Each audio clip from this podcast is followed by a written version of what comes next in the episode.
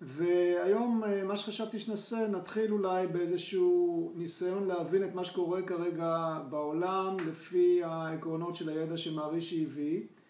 אה, אז אני אדבר על זה קצת, אחרי זה אם יש לכם שאלות או שאלות על התרגול, אז אפשר אה, כמובן לדבר על הכל. אז קודם כל בואו נתחיל בדוגמה שמערישי נהג להשתמש בה הרבה, זה הדוגמה של העץ. מרישי אומר שאנחנו מסתכלים על עץ ואנחנו רואים את הפרחים, את העלים, את הפירות, מאיפה בעצם אה, כל הדברים האלה נובעים בעץ? מאיפה הגדילה הזאת של הפירות והפרחים והעלים? זה הכל קשור למיץ החיות, למועל של העץ. מיץ החיות של העץ הוא שקוף, אנחנו לא יכולים לראות אותו בעין, אבל אנחנו מבינים שהוא בעצם זה שנותן ה... לעץ את היכולת להניב פרי ואת היכולת שלעלים יגדלו ושכל הצורה שלו תתרחש. זאת אומרת, מעבר לצורה הנגלית של העץ שאנחנו רואים אותה, יש איזשהו משהו שהוא אבסטרקטי יותר, שהוא מופשט יותר, אנחנו לא רואים אותו בעין, אבל הוא בעצם מהווה את הבסיס לכל ההתגלות של העץ. עכשיו, באופן דומה, באופן דומה כשאנחנו מסתכלים על החיים, אנחנו בדרך כלל רואים את הצד החיצוני של החיים. אני אעשה מיוט עוד פעם לכולם, רגע. אנחנו רואים את הצד הנגלה של החיים. אנחנו לא מודעים, אנחנו לא מודעים בעצם לאנרגיה או לאינטליגנציה שמנהלת את החיים. כמו שאנחנו מסתכלים על העץ, אנחנו לא רואים את, את, את המועל חסר הצבע, לא רואים את מיץ החיות שלו. אבל בעצם אם אנחנו מסתכלים על הטבע, אם אנחנו מסתכלים על הבריאה, בבסיס של כל התופעות בבריאה, יש איזשהו שדה אינסופי של אנרגיה, אינטליגנציה, שהוא מופשט, אנחנו לא רואים אותו בעין. אבל הוא בעצם נמצא בבסיס של כל הדברים החומריים שאנחנו רואים בטבע, בבסיס של כל הדברים שאנחנו צופים בהם ושאנחנו חווים אותם. מערישי קרא לרמה הזאת בשמות שונים. בשנות ה-60 הוא כתב ספר ידוע שנקרא מדע הוויה ואומנות החיים. מי שלא קורא ומסתדר עם אנגלית מאוד מומלץ, אפשר להשיג אותו באמזון בכמה דולרים. מי שזקוק לעברית אנחנו מקווים שמתישהו בקרוב זה יצא לאור, זה יצא בשנות ה-60 אבל זה אזל מהשוק, אז אנחנו מנסים להוציא את זה עוד פעם, ובספר הזה מערישי דיבר על אותה מציאות, על אותה אנרגיה ואינטליגנציה אינסופית שנמצאים בבסיס כל התופעות בטבע במונחים של הוויה. הוויה טהורה. שמה זאת ההוויה הטהורה הזאת? זה בעצם שדה אינסופי של אנרגיה, שדה אינסופי של אינטליגנציה, שדה אינסופי של תודעה, שהוא בעצם נמצא בבסיס כל מה שאנחנו רואים בטבע. כי אנחנו מסתכלים בטבע, אנחנו רואים שבטבע יש אינטליגנציה, הפלנטות נעות בצורה מסודרת שניתן לצפות אותה מראש, עונות השנה מתחלפות בצורה מסודרת, יש בטבע סדר. עכשיו אנחנו רואים קצת בלאגן בטבע, עוד מעט נדבר על כך, אבל בבסיס של הטבע יש סדר ויש אינטליגנציה. אם אני הולך ואני זורע זרע של עץ תפוחים, אני מקבל תפוחים ולא, אה, ולא אגסים, נכון? אדם גדל בגיל והוא לא קטן בגיל. כלומר, אנחנו גם בראייה שטחית מסתכלים בטבע, מסתכלים בחוץ, רואים שיש סדר, יש אינטליגנציה, יש, הדברים לא קורים בצורה אקראית. הספרות הוודית העתיקה שמערישי החיה אותה בדור שלנו מדברת על כך שהאינטליגנציה האינסופית הזאת שנמצאת בבסיס הבריאה היא מתאפיינת בתודעה, היא מתאפיינת באושר עליון, בעצם כל האיכויות, כל התכונות שאנחנו יכולים למצוא בחיים, הן נמצאות באותו שדה מופשט אינסופי של אנרגיה ואינטליגנציה, הן נמצאות בו בצורה אה, בלתי נגלית. כמו שכל בעצם הפירות של העץ והעלים של העץ וכל הדברים שאנחנו רואים בצד החיצוני של העץ הם בעצם כלולים באופן פוטנציאלי חבוי במועל חסר הצבע, במיץ החיות חסר הצבע של העץ. עכשיו, אותה אינטליגנציה אינסופית שנמצאת בכל נקודה בבריאה, היא בעצם מנהלת, מניעה את כל מה שאנחנו רואים ביקום. והיא נמצאת גם בתוך כל אחד מאיתנו. כי כל אחד מאיתנו הוא חלק מהטבע. אוקיי? אז אם אני רואה בטבע סדר, אם אני רואה בטבע אינטליגנציה, סביר להניח שאותה אינטליגנציה אינסופית שמסדרת ומכוונת ומארגנת את כל מה שקורה שם בחוץ, היא גם נמצאת בתוכי, כי אני חלק מהטבע. אבל היכן היא נמצאת בתוכי? היא לא נמצאת במקום שאני יכול לראות אותו בעין, זה לא כמו היד שזזה או עין שרואה או האף או הפה או משהו כזה, היא נמצאת ברמה שהיא טרנסצדנטלית. היא נמצאת מעבר לחומר, היא נמצאת מעבר להתגלות החיצונית של הגוף ברמה הפנימית שלנו וגם בטבע עצמו, אוקיי? עכשיו, מה מיוחד בקיום האנושי? מה שמיוחד בקיום האנושי, שבני אדם מסוגלים לחוות את אותה אינטליגנציה אינסופית, את אותה הוויה אינסופית, מה שנקרא בוודות ברמן, את האחדות הזאת שנמצאת בכל נקודה בבריאה, את האינטליגנציה האינסופית הזאת, אנחנו יכולים לחוות אותה. היכן היא נמצאת? היא נמצאת במקום הטרנסדנטלי. כשאנחנו עוברים במדיטציה מעבר לכל הרעשים, מעבר לכל התנודות המנטליות, מעבר לסערות הפנימיות, למתחים, אנחנו יכולים לחוות את אותו, אותו שקט במדיטציה, שזה לא בעצם שקט סתם. אה, בדרך כלל, בהתחלה, כשאנשים מתחילים לתרגל מדיטציה, הם חושבים, הם מרגישים, אוקיי, מה שאנחנו עושים, אנחנו חווים איזשהו שקט פנימי. וזה מאוד מאפיין באמת החוויה במדיטציה, השקט הזה, והשקט הזה הוא מאוד חיובי בחיים, כי ברגע שאנחנו חווים אותו יותר ויותר, הוא מסלק את הרעשים, ואת המתחים, ואת הלחצים, אבל בעצם זה לא סתם שקט. בעצם הספרות הוודית ומערישי דיברו על כך שכל אותם חוקי טבע שמסדרים ומכוונים ומניעים את כל מה שקורה בטבע, כל מה שקורה בסביבה, כי בטבע יש חוקים, הוא לא פועל סתם, אז כל החוקים האלה בעצם נמצאים באופן פוטנציאלי באותה אי מוגבלות פנימית, באותה אינטליגנציה פנימית, באותו, באותה תודעה טהורה פנימית שקיימת בתוך כל אחד מאיתנו. אז אם, אם בני אדם, אם בני אדם מחוברים, מתנסים באותה הוויה טהורה, באותה תודעה טהורה, באותו מצב טרנסצנדנטלי שנמצא בתוכם, הם בעצם עם הזמן יותר ויותר פועלים בהתאם לחוקי הטבע, פועלים בהתאם לאותה אינטליגנציה אינסופית שמסדרת ומכוונת את כל מה שקורה בטבע, ואז הכל טוב ויפה. כי אנחנו יודעים שכל הזמן הטבע, מה שמאפיין את הטבע, את אותה אינטליגנציה אינסופית, זה פשוט פעילות הרמונית, פעילות אבולוציונית, פעילות שמפתחת. הטבע תמיד עובד ומתנהל לכיוון התפתחותי.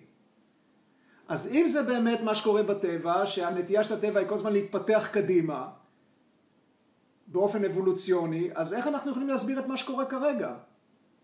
הדרך להסביר את זה היא יחסית פשוטה, מכיוון שאנחנו יודעים שמה שמיוחד אצל בני אדם, שהם יכולים לחוות את המצב הזה, את המצב הזה של אינטליגנציה אינסופית, המצב הטרנסצדנטלי, אבל הם גם יכולים לעשות שטויות ולפעול בניגוד לחוקי הטבע.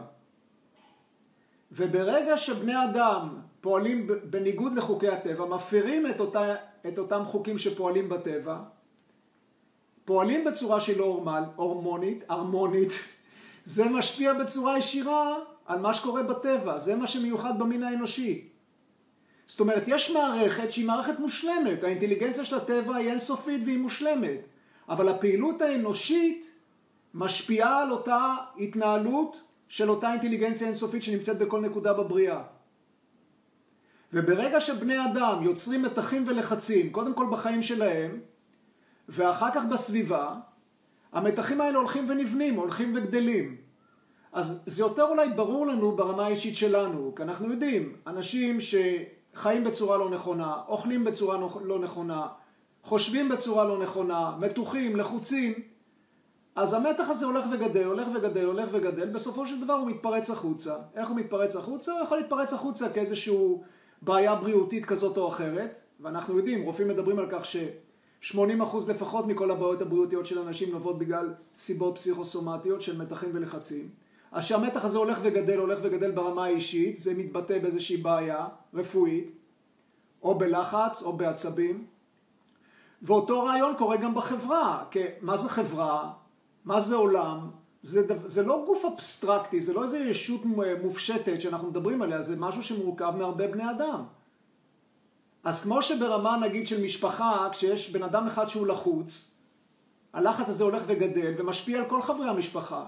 כך אותו סיפור קורה גם ברמה העולמית וברמה הארצית. ברגע שיותר ויותר אנשים מפרים חוקי טבע, חיים בצורה לא נכונה, מקרינים מתח ולחץ לסביבה הקרובה שלהם, המתחים והלחצים האלה לא נשארים רק בסביבה שלהם, מכיוון שכל מחשבה שיש לנו, מהרש"י מסביר, כל מחשבה, כל תחושה, כל דבר שאנחנו עושים משפיע לא רק על הסביבה הקרובה שלנו, בעצם משפיע על כל היקום. העוצמה של מחשבה היא מאוד מאוד חזקה. וברגע שאנשים מקרינים לסביבה שלהם השפעות של חוסר הרמוניה, השפעות של מתח ולחץ, הסביבה נפגעת מכך. וכשזה הולך וגודל והולך וגודל, אז אנחנו ראינו את זה כל השנים, זה לא משהו, העיקרון הזה זה לא דבר חדש.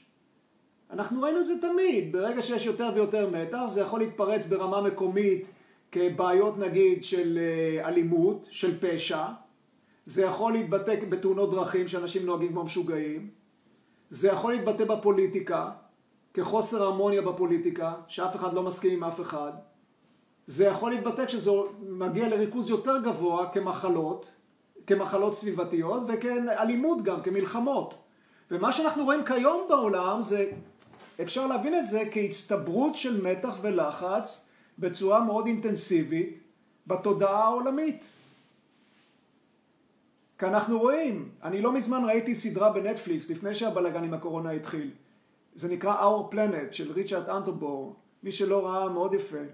ושם הוא מראה, הוא מראה איך פעילות אנושית שהיא לא נכונה, שלא שמרה על הטבע, שגרמה לזיהום אוויר, שגרמה לבעיות ביערות, היערות הגשם, שגרמה להעמסת קרחונים בקוטב, כל הפעילות האנושית יוצרת חוסר איזון בטבע, אוקיי?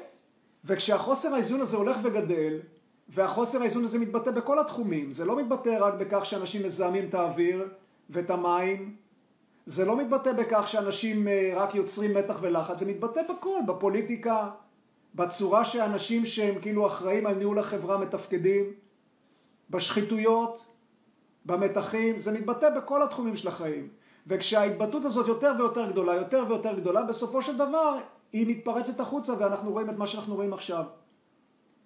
עכשיו, הספרות הוודית מדברת על התופעה הזאת. יש, אה, אתם יודעים, יש תחום של הספרות הוודית שנקרא איורבדה, שזה מדע החיים, איור זה חיים וודה זה ידע. והטקסט הקלאסי של איורבדה נקרא צ'רק סמיתה. והצ'רק סמיתה הוא כולל פרקים, יש בו כמה וכמה פרקים, ובאחד הפרקים, הפרק הזה נקרא וימאנה סטנה. ובפרק השלישי, בתוך הווימאנה סטנה, בפרק השלישי, יש פרק שלם שמוד, אה, שמוקדש לנגיפים, להשפעה של וירוסים ונגיפים. ויש שם סיפור מעניין. מדובר שם על אתריה, אתריה היה רישי גדול, הוא היה מלומד גדול באיורבדה, והסיפור שם הוא שהוא הולך עם התלמידים שלו ליער, ואז ביער הוא מראה להם כל מיני סימנים בסביבה שמצביעים על כך שכל הסביבה עוברת טרנספורמציה שלילית. שמשהו גרוע הולך לקרות. הוא רואה את זה בצבע של הרקיע, הוא רואה את זה בכך שהעשבים, עשבי פרד אה, צומחים, כל מיני סימנים, כי הוא היה רישי גדול, הוא רואה את זה בסביבה. ואז הוא אומר לתלמידים שלו, תראו, הולכת להתחיל פה איזה מגפה, תיקחו עכשיו, לפני שהווירוס הזה מתפשט, תיקחו כל מיני צמחי מרפא, תכינו אותם כדי שנוכל לטפל אחר כך עם הצמחים האלה באנשים. ואז אה, התלמידים שלו עושים את זה, ואז אחד התלמידים שלו, אגניבשה, שהיה כנראה תלמיד מבריק, שואל אותו, אומר לו, אתריה, איך זה יכול להיות שאתה מדבר כאן על, על וירוס ועל ההתפשטות של מגפות, איך יכול להיות שמגפה כזאת היא תפגע בכל סוגי האנשים בלי קשר לסוג הגופני שלהם?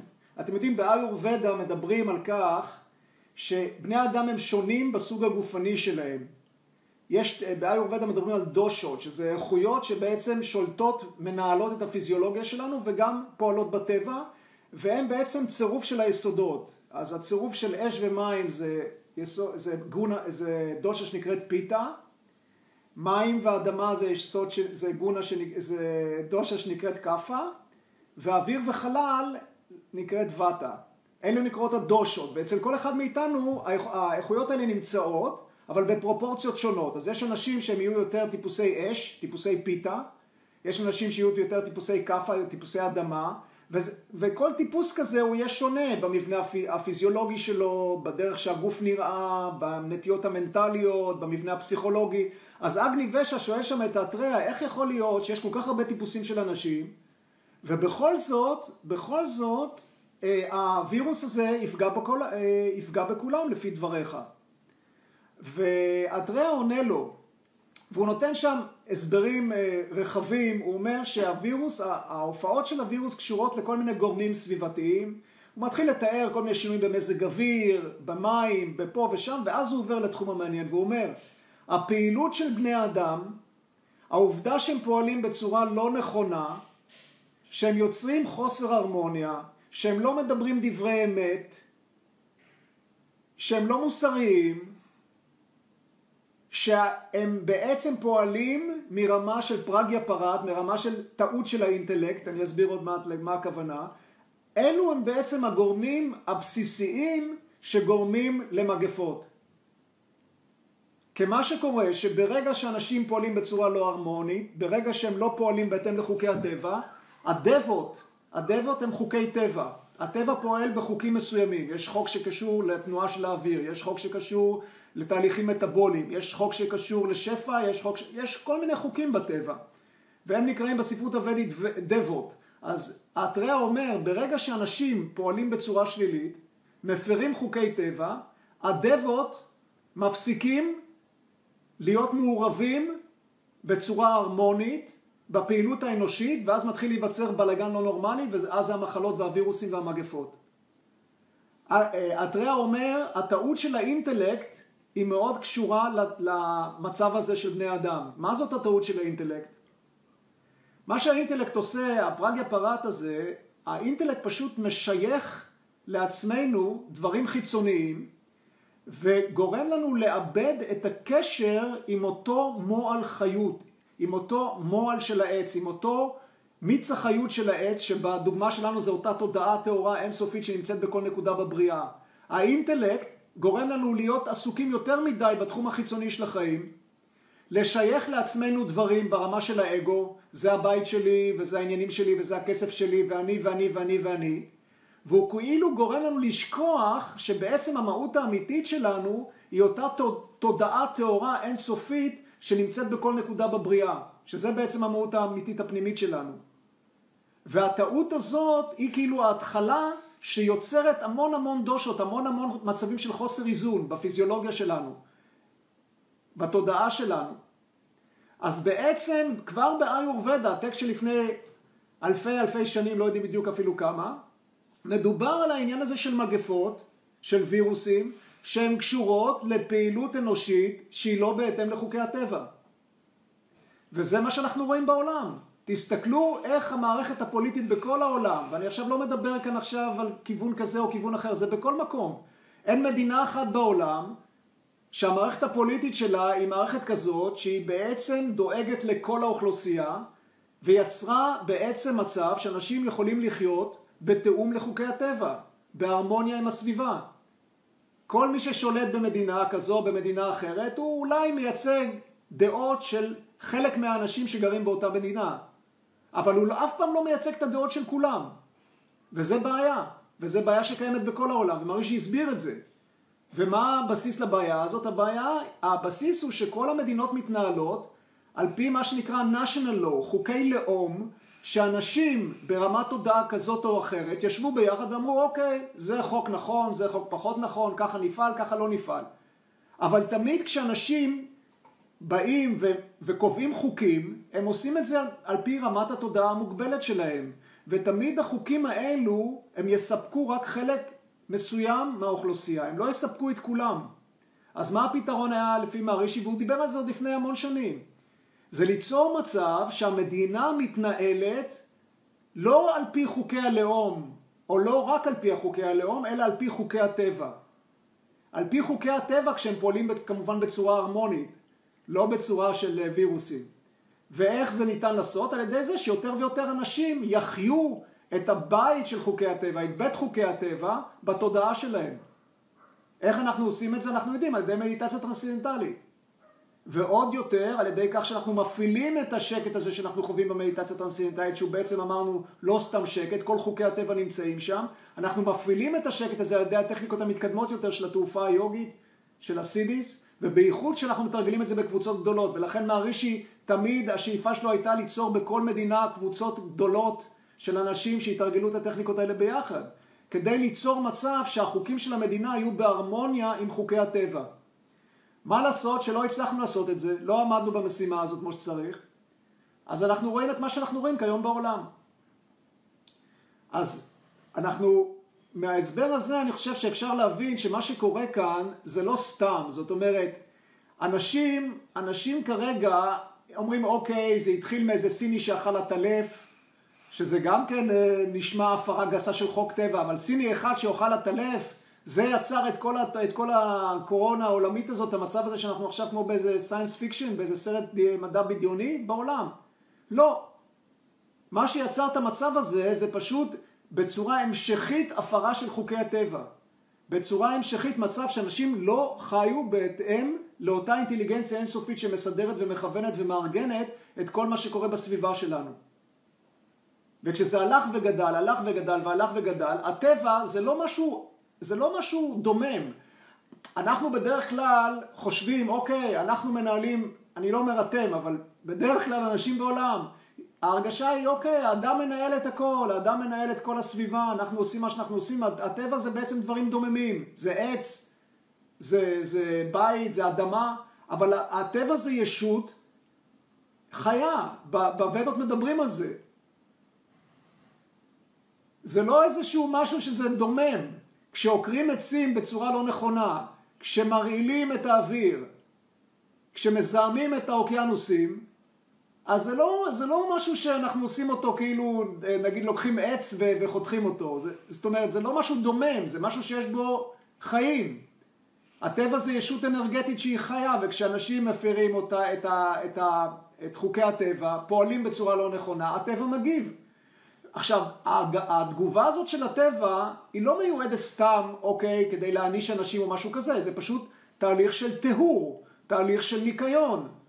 אז אנחנו רואים את זה היום. אני ראיתי באינטרנט, בסין השמיים פתאום בהירים, הזיהום אוויר יורד. בוונציה המים צלולים יותר. ב... אני יודע מה, איפה קראתי? בחופי איטליה נדמה לי, או בתאילנד, לא זוכר, דולפינים פתאום על... קרובים יותר לחוף. זאת אומרת, מה שקורה כיום, כיום בעולם, למרות שזה דבר נורא, הקורונה הזאת, אבל הטבע מנקה את עצמו כאילו על ידי התהליך הזה. ואנחנו רואים את זה. והרבה מאוד אנשים גם פתאום שמים לב לעצמם יותר. שימו לב מה הטבע עשה כאן. ברוב העולם אנשים עכשיו יושבים בבית. הטבע לא- נותן לאנשים בעצם את, ה, את האפשרות לפנות פנימה, ללכת למקום יותר שקט. תסתכלו רגע מה קורה בעולם בשנים, בעשרות השנים האחרונות האלה. כל תשומת הלב כל הזמן מופנית החוצה.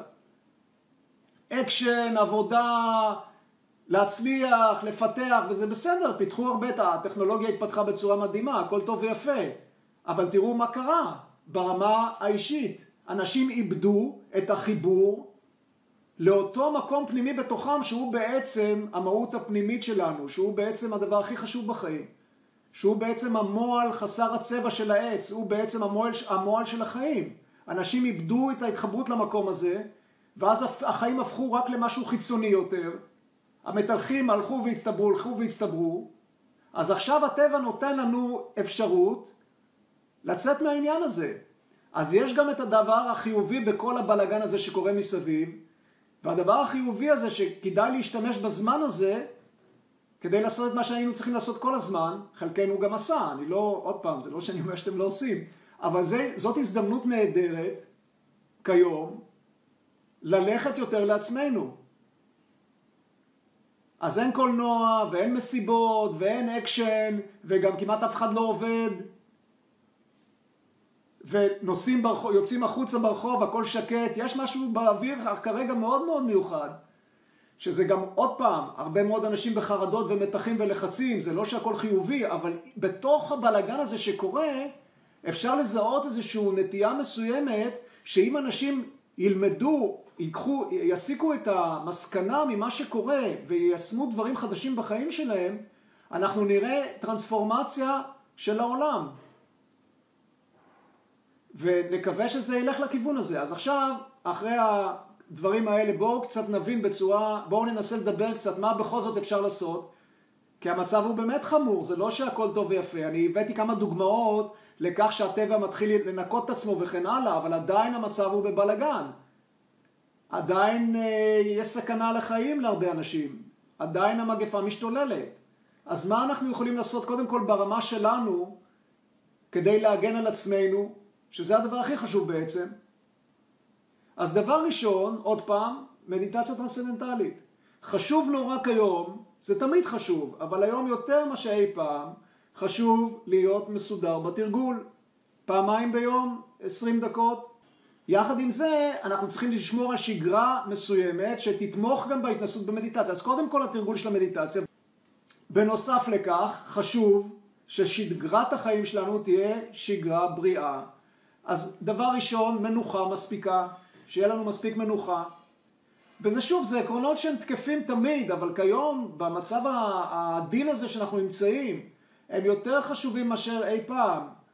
כי עוד פעם, אם אנחנו לא מספיק במנוחה, אם אנחנו לא נחים מספיק, לא מקבלים מספיק שינה, אז קודם כל זה גם ישפיע על המדיטציה שלנו, אתם יודעים את זה, אני לא צריך להגיד לכם. אם אתם יושבים למדיטציה ולא ישנתם טוב בלילה, לא קיבלתם מספיק שעות שינה, אתם יושבים למדיטציה ואחרי רגע הראש נופל קדימה ואתם נרדמים.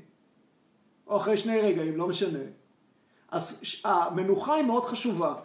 אז אם כבר דיברנו על איורבדה, איורבדה ממליצה למי שלא יודע, ללכת לישון באזור של עשר. שבימים רגילים, לפני הקורונה, זה היה נשמע לרוב האנשים הזוי לחלוטין. עשר, יש אנשים שרק מתחילים לחיות ב-11-12 בלילה. אתם עוברים בתל אביב, המסעדות רק מתחילות להתפוצץ בשעות האלו. איורבדה אומרת, מדוע ללכת לישון בשעה הזאת, לפני עשר? כי על פי איורבדה, 24 השעות של היממה מחולקות ביחידות של 4 שעות, שכל יחידה, דושה אחרת פעילה בה. אתם זוכרים, דיברנו על הדושות, גפה, פיתה וואטה, פיתה, קפה, אלו הדושות, איכויות שמנהלות את הפיזיולוגיה שלנו וגם פעילות, נמצאות בסביבה והן קשורות ליסודות שפועלים בטבע. אז רק הסבר קצר כדי שתבינו את ההיגיון מאחורי ההנחיה הזאת ללכת לישון אה, מוקדם. מה שקורה, אה, משעה עשר בלילה עד שעה שתיים בלילה זה יסוד אש, זה פיתה. משעה שש בערב עד שעה עשר בלילה זה יסוד אדמה. איורבדה אומרת, תלכו לישון כשהכאפה, יסוד האדמה, הוא זה שדומיננטי. עכשיו, מה מאפיין את יסוד האדמה? איטיות, נכון? אדמה זה משהו כבד, משהו יותר כבד, משהו יותר איטי, משהו יותר שקט. לעומת זאת אמרנו מ-10 בלילה עד 2 בלילה יסוד האש, פיתה, מה מאפיין את הפיתה? חום, אינטנסיביות, חוסר שקט. אז מה איורבדה אומרת? איורבדה אומרת, תלכו לישון כשהיסוד של כאפה הוא דומיננטי גם באטמוספירה וגם בפיזיולוגיה שלנו.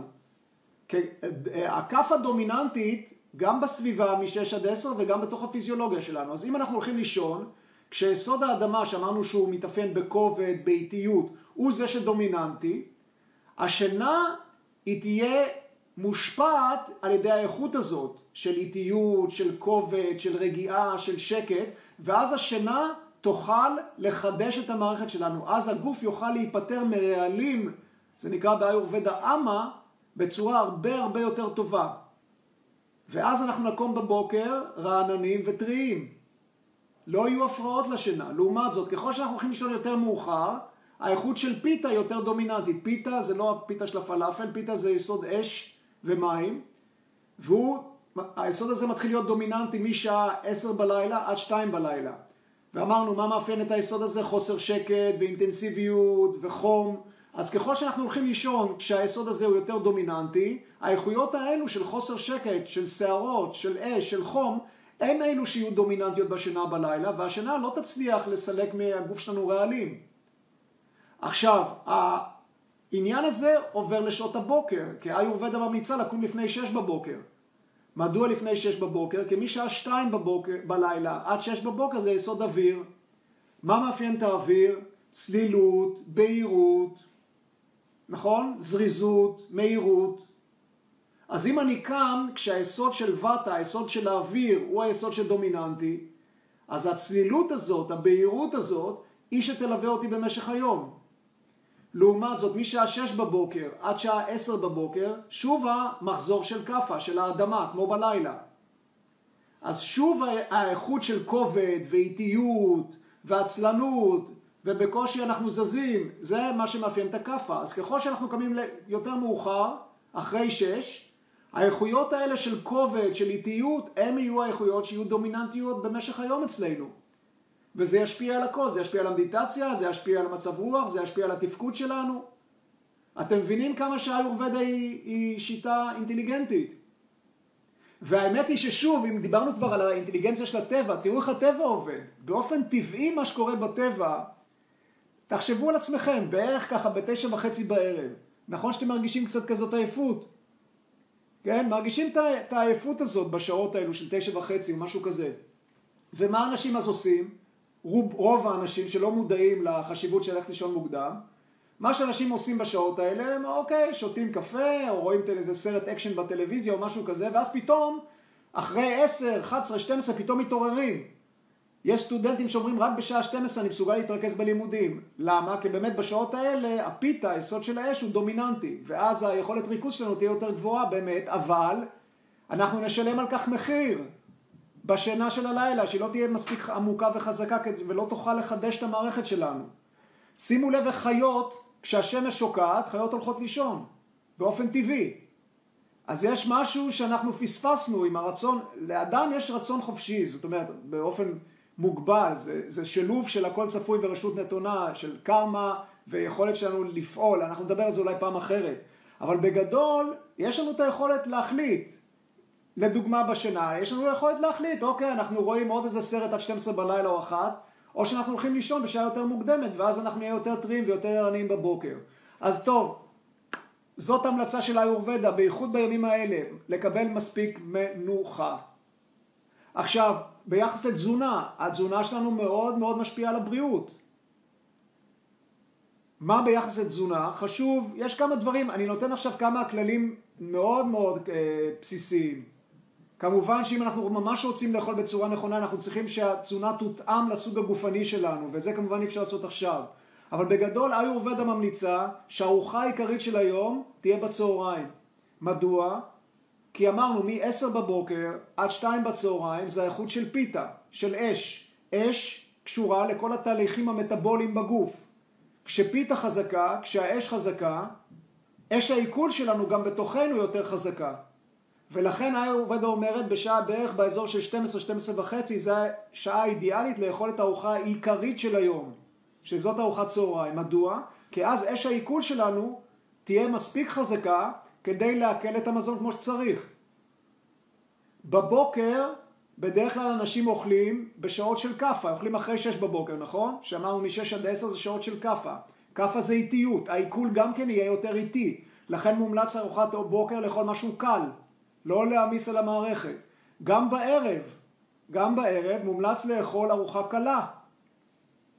מדוע? היורבדה אומרת לפחות, קודם כל זה צריך להיות לפחות שלוש שעות לפני השינה, לא לאכול של, בשלוש שעות שלפני השינה, כי אז מה שיקרה, השינה גם כן תקבל השפעות שליליות, הגוף יהיה עסוק שם בעיכול של דברים כבדים, ולא נצליח לישון כמו שצריך. אז ארוחת ערב גם כן צריכה להיות מאוד קלה, דברים מבושלים, דברים שקל לעיכול, זה יכול להיות דייסה, זה יכול להיות מרק, זה יכול להיות אה, טוסט, עם מה שאתם רוצים, אבל דברים קלים יותר, והארוחה העיקרית בצהריים. עכשיו העיכול נורא חשוב, באיורבדה רוב המחלות קשורות לאמה. מה זה אמה? אמה זה מזון שהוא לא מעוקל. אנחנו אוכלים בצורה לא נכונה, אנחנו דבר, אוכלים דברים שלא מתאימים לנו, אנחנו אוכלים דברים שהם לא סטווים. סטווה זה אומר דברים טהורים. אנחנו אוכלים דברים לא טריים, אנחנו אוכלים אוכל משומר, אנחנו אוכלים אוכל קפוא. כל הדברים האלה קשה, קשים לעיכול, וכשהגוף לא מעכל את האוכל כמו שצריך, נוצרים חומר, חומרים רעילים בגוף, והחומרים האלו הם אחד מהגורמים העיקריים למחלות. אז איורבדה מאוד שמה דגש על מצב לסלק את האמה, לנקות את הרעלים האלה שנובעים ממזון שהוא לא מעוקל. אז כדי למנוע הצטברות של מזון לא מעוקל, וזה גם יקרום כמובן לכך שהמערכת החיסונית שלנו תהיה יותר חזקה. אז איורבדה, יש כל מיני פטנטים באיורבדה שאפשר לעשות. יש כמובן המלצות גם ספציפיות לכל בן אדם, אבל עוד פעם, עכשיו אנחנו לא יכולים לעשות את זה, אבל דברים כלליים שכן אפשר לעשות. אז איורבדה למשל ממליצה בש... לשתות במשך היום מדי פעם זיפים של מים חמים וגם בש... בארוחת צהריים או בארוחות שאנחנו אוכלים אפשר מדי פעם לתת זיפ של מים חמים לא רותחים ש... שיהיה קשה לסבול אותם, אלא אבל חמים. מדוע? כי החום של המים, מה שהוא יעשה, הוא יגביר את הפיתה, הוא יגביר את האש של העיכול, ואז המטאבוליזם יהיה יותר קל. ותחשבו על זה, זה בדיוק מה שהמון אנשים עושים. בארצות הברית, אני הייתי, יצא לי להיות איזה עשר שנים בארצות הברית, שהייתי שם בפורושה, אתם יודעים, הייתי בקבוצה הזאת של מורים למדיטציה, שהיינו, התמקדנו בפיתוח התודעה במדיטציות ארוכות, לא חשוב, אז שם שהולכים למסעדה בארצות הברית, לא שואלים אתכם מה אתם רוצים לשתות או משהו כזה, ישר דוחפים לכם לשולחן אה, קנקן עם מי קרח. שזה בדיוק הדבר הכי גרוע שיכול להיות כשאנחנו אוכלים בצהריים, להכניס מי קרח לגוף.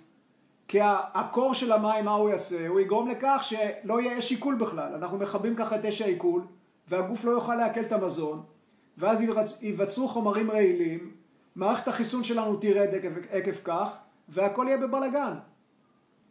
אז זה עניין, זה טיפ אחד פשוט של מים חמים, שאפשר מדי פעם לתת שלוק של מים חמים. זה טוב גם דרך אגב להרזייה. מי מכם, או מכם, מכם או מכם שרוצים להרזות, זה גם כן פטנט להרזייה. אפשר להוסיף תבלינים שמחממים לאוכל, כמו למשל ג'ינג'ר. ג'ינג'ר זה יופי של תבלין שמצית את אש העיכול. פלפל שחור קצת מצית את אש העיכול. וטוב, יש עוד הרבה טיפים אחרים.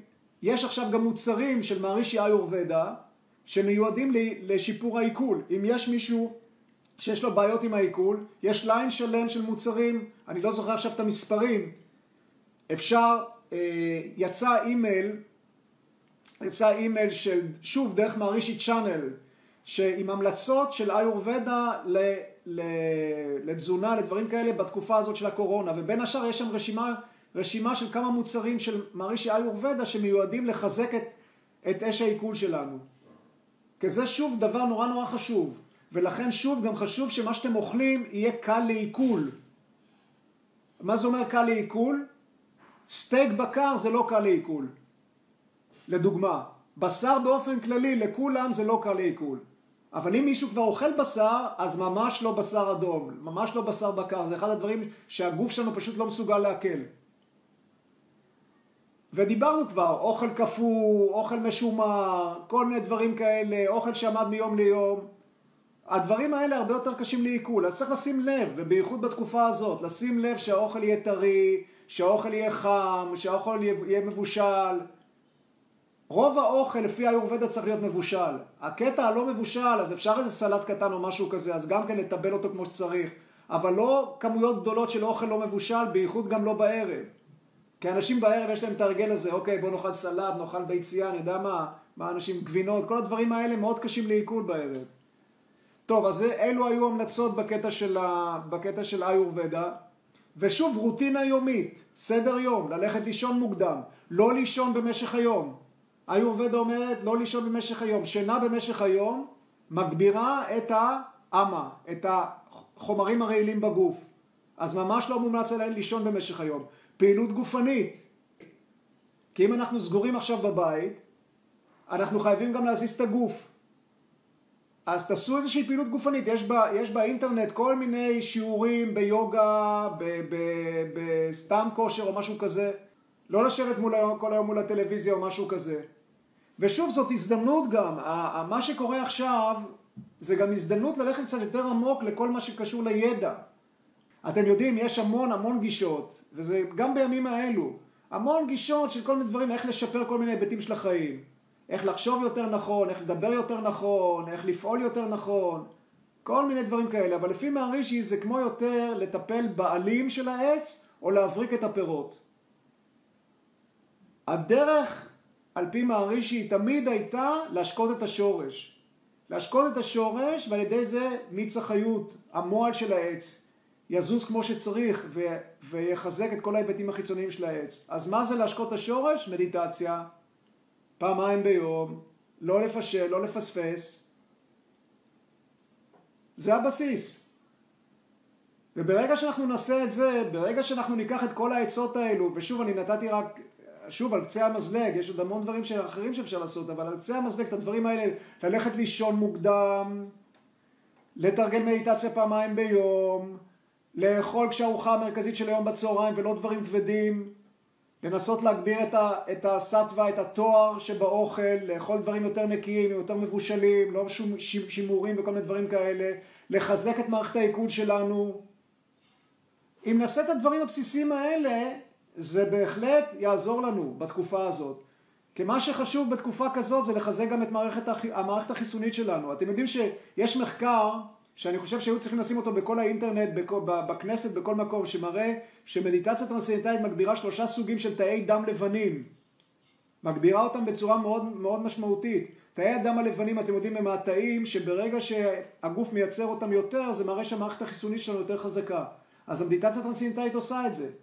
ועוד דבר, אתם זוכרים, יש את המחקר הידוע הזה שנערך בארצות הברית, נדמה לי, שבדקו רמה של אשפוזים בבתי חולים אצל אנשים שתרגלו מדיטציה טרנסצנדנטלית ומצאו שמודדים בקטגוריות שונות של מחלות האשפוזים שלהם היו מבחינה סטטיסטית הרבה הרבה יותר נמוכים מאנשים אחרים ומה שמעניין בקטגוריה של מחלות בדרכי הנשימה 73 אחוז אם אני לא טועה היה, היה הבדל בין קבוצות של מודדים לקבוצות של לא מודדים, מבחינה של, מבחינה של אה, פחות אשפוזים בבתי חולים בבעיות שקשורות לדרכי הנשימה.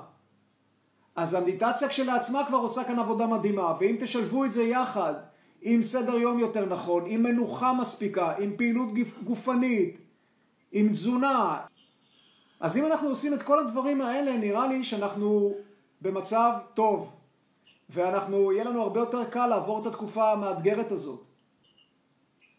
ואנחנו יכולים בעצם להשתמש בתקופה הזאת, בעובדה שעכשיו כל בעצם, כל הסביבה, גם בארץ וגם בעולם, הכל, הטבע נותן לנו בעצם איזשהו כאן רמז, לא רמז, זה, זה כבר לא רמז, הנחיה, לכו פנימה, ניבר תתואם זה נאמר בריג ודה, לסגת פנימה, מה זה לסגת פנימה? לסגת לעצמי הפנימי שלנו, להוויה האינסופית הזאת שקיימת בתוכנו, לאותה אינטליגנציה אינסופית שנמצאת בתוכנו. אז עכשיו הזמן לנצל את זה.